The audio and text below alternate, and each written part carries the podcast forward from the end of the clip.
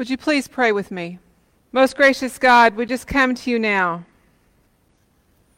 And I pray, dear God, that the words of my mouth, meditations of my heart, give you the honor, you the glory. Holy Spirit, come now and move through this place. In Jesus' name we pray. Amen. So it's been said that the pain of losing $20 is greater than the joy of having it in your pocket. Has that ever happened to you? You know, you had a five or a ten dollar bill in your pocket, and as you laid it down on the table or you laid it on the bathroom cabinet, you just couldn't find it then. So you turned the whole house upside down looking for it. You uh, move the, the cushions and you, you look on the floor and you look underneath the oven. Did it get shoved underneath the oven? You look, at, look all around and you just can't find it. I know it's happened to me. I also know it's happened with me with cheerleading uniforms and special school t shirts and um, mouthpieces for football helmets and all these kinds of things that we just tear the house apart looking for and you don't even realize that it's missing until it's gone and you really, really need it. Well, that's even more so in the case of relationships. So we're going to begin today in, in the book of Luke, chapter 15. If you want to get your Bibles out and, and turn to the New Testament, to a great passage of Scripture that is known to us as the prodigal son. It is Luke 15, verses 11 through 32. We're following along reading this today. This was the beginning uh, Bible verses for Vacation Bible School. And so Pastor Matt and I have talked and, and discussed that, and, and we're, we're celebrating Vacation Bible School with this theme. On the bulletin, it says uh, camp, Compassion Camp at the Table. I am going a little bit of a different route with the lost and found. But hear these words chapter 15, verses 11 through 32. Jesus said, A certain man had two sons. The younger son said to his father, Father, give me my share of the inheritance. And the father divided his estate between them. Soon afterward, the younger son gathered everything together and took a trip to a land far away. There he wasted his wealth through extravagant living. When he had used up his resources, a severe food shortage arose in that country, and he began to be in need. He hired himself out to one of the citizens of that country, who sent him into his fields to feed pigs. He longed to eat his fill from what the pigs ate, but no one gave him anything.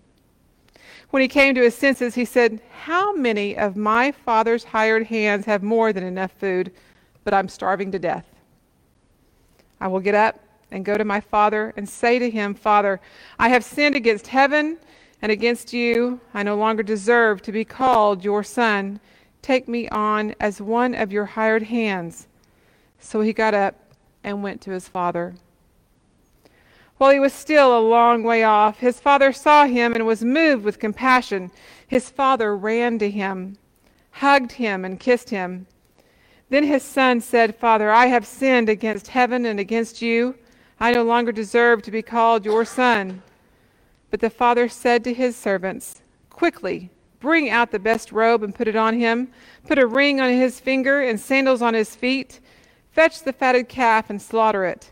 We must celebrate with feasting because this son of mine was dead and has come back to life. He was lost and is found. And they began to celebrate. Now his older son was in the field, and coming in from the field, he approached the house and heard music and dancing. And he called one of the servants and asked what was going on. The servants replied, Your brother has arrived, and your father has slaughtered the fatted calf because he received his son back safe and sound. Then the older son was furious and didn't want to enter in, but his father came out and begged him.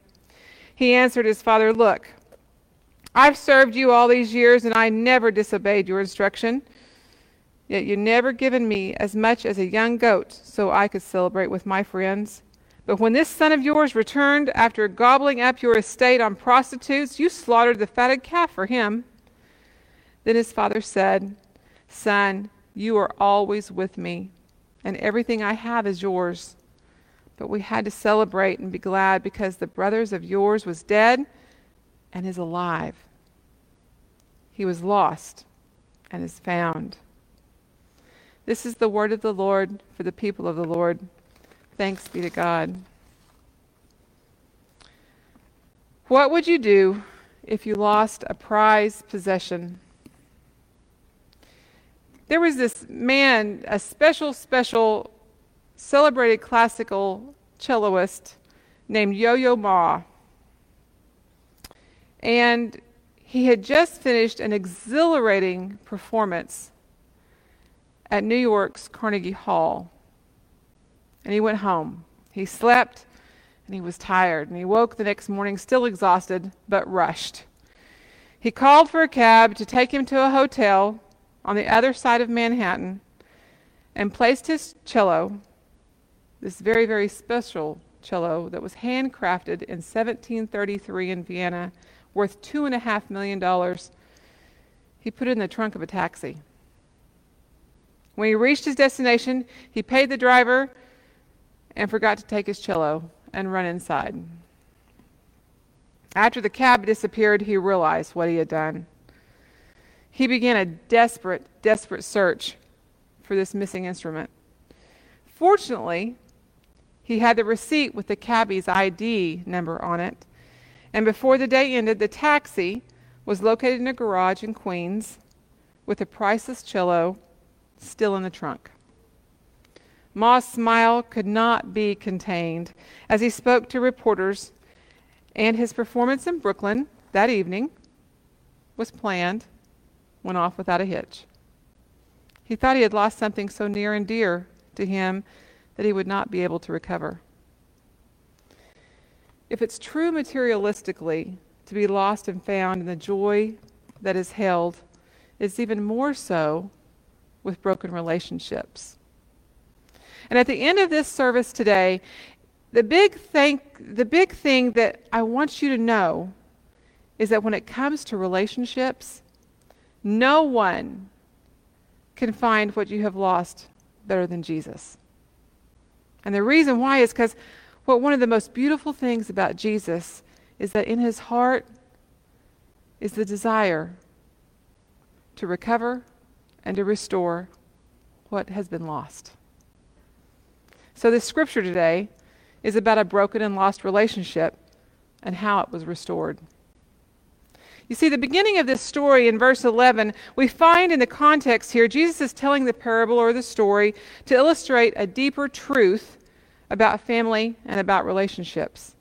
All throughout the Bible, we see this common thread of conflict between an older brother and a younger brother, an older sibling and a younger sibling.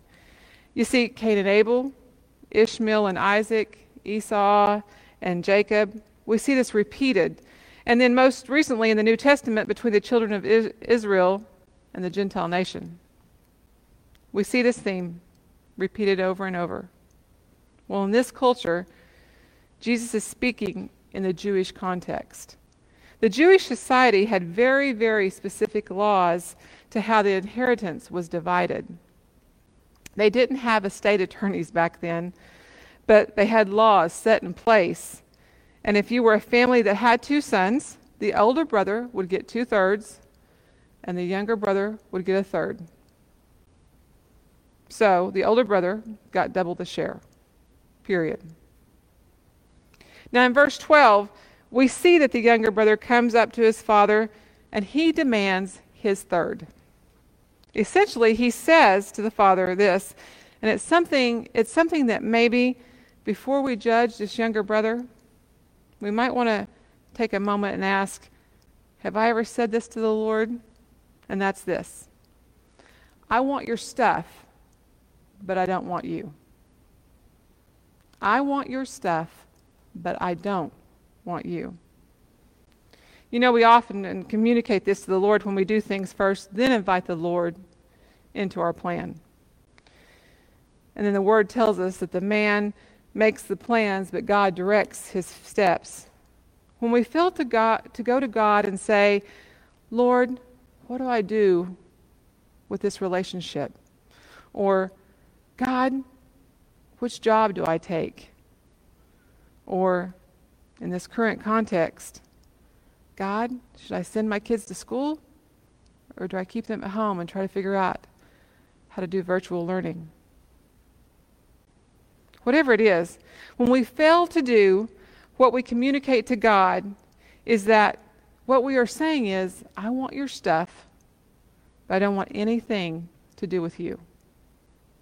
So the younger brother communicates this to the father, and it's incredibly insulting. I am sure that the father was appalled, and I'm sure that his feelings were hurt. Yet, he gives it. He gives his share to his son. Notice whose hearts we're starting to see illustrated in this parable. Do you see your own heart in the younger brother? Do you see God's heart in the heart of the Father? The Father, even though his love is unreturned, he still gives. Really speaks. It really speaks to our God. So in verse 13, the son gathers his belongings and he goes far, far, far away. Far away as possible. Don't we isol- isolate ourselves when we are running? Don't we isolate when we want our way? When you start to recognize that you isolate yourself from people around you that love the Lord, from your family members and your friends who encourage you to remain close to God, you need to start you need to start asking your question and asking your motive. Who who is directing your steps? So moving on, the son spends all his money and he loses all his friends. Notice that the hunger came or he ran or he ran out once the famine had had arrived. The son walks through four humiliations before his father before uh, he comes to his senses. So number one humiliation is he's reduced to a state of hunger. A hunger he had never ever known before. In his father's house, as long as he was walking with his father, he had never known hunger. But the minute he withdrew from him, he had realized what hunger was. Number two, this is something that is humiliating. I would think not just to him, but to all of us would be is to start to work with the pigs, to be in the pig farm with them, which in the Jewish context would never, ever happen. They were unclean animal. But he placed himself there. Number three, humiliation. He was hungry. He longed to eat what the pigs were eating. He longed for even just what they were getting. How humiliating from a person from his stature to not even get to eat what the pigs were eating. Number four, nobody gave him anything. Nobody shared with him. He was totally alone. Nobody was willing to help him. Sure, his friends were there to take and spend, but the moment the money ran out and the famine came, his friends were long gone. How many of us have been in that position? Hanging out with people, making bad choices, and when trouble hits, the people are gone, and we are left standing wondering, where are those people that I was with? So here comes a point I want to make in verse 17. The point is that change is a choice that we seldom choose. Change is a choice that we seldom choose. Notice that some time had lapsed for the son. He had partied it up, he had had a great time, he had lots of friends. And then the famine came. He became very hungry, but he continued to stay. Some time had elapsed and the son still didn't change. Why? Someone said it this way Until the pain of staying the same is greater than the pain of change, change will not happen. That is why we don't choose change. Because we are unwilling to change. Only until the moment when we say, man, if I stick this out any longer in this relationship, if I keep doing this, it's actually going to be more painful than cutting the things out, than cutting the tie. So people don't change until the pain of staying the same is greater than the pain of change. So the son had to go and hit rock bottom. He had a rock bottom experience. And that was forced him to change. The Bible said he came to his senses and he had realized wait a minute, back home, everyone eats a lot better than this. Wait a minute, people are treated a lot better than I am right now. People are accepted a lot better than I am right now. And he came to his senses and he said, I'm going home. This is something as a mother, I pray for my children. You know, I can't force my kids, the, the, the, three of them, to walk with the Lord. I can lay examples and I can pray for them, but we can never ensure that our children, our friends, and family, that they follow Jesus. But what we can hope and pray for is that if, if when they depart, like the prodigal son, they come to their senses and say, wait a minute, why am I here? I can be back where I was walking with the Lord. You know, for many years, some of you know that I had some severe health issues, and I had some severe problems with my um, hernia. I had a terrible hernia that would put me in bed. Um, before I had my weight loss surgery, I was a, it was a constant battle, and it got to the point where even Pastor Matt and Barbie could see it on my face and know that I would just have to leave and go lie down. And so I thought and I thought and I worked and I worked at this, and I ignored it for so many years until finally I went to the hospital. Saw several different doctors, and they said, You're going to have to have surgery, but you got to have weight loss surgery first. I thought, two surgeries? No way. I'm pretty healthy. I feel pretty good. I just have this bad pain. I'm not doing this. So it continued on and continued on until finally I thought, I deserve a better quality of life than this. God has big plans, but God can't make the plans happen because I'm ignoring it. I had to make that change. So 150 pounds later, lost, the hernia is repaired, and I feel better than I have in many, many, many years. And I thank God for that. The pain was so excruciating, but I continued to ignore it, continued to fight it until the pain became greater and I had to accept that change. We seldom choose change until the pain of staying the same is just more painful than the pain of change. And so the son got to that point and he moved on. The son had a plan. He had come to his senses and he was going to get up and he was going to go to his father's house and tell his father that he was sorry.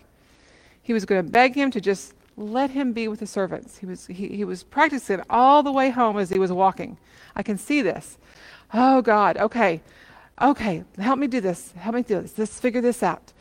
Dad, I'm sorry. I've spent all the money. I don't want anything. Please let me just be with the servants. I will work really hard day in and day out.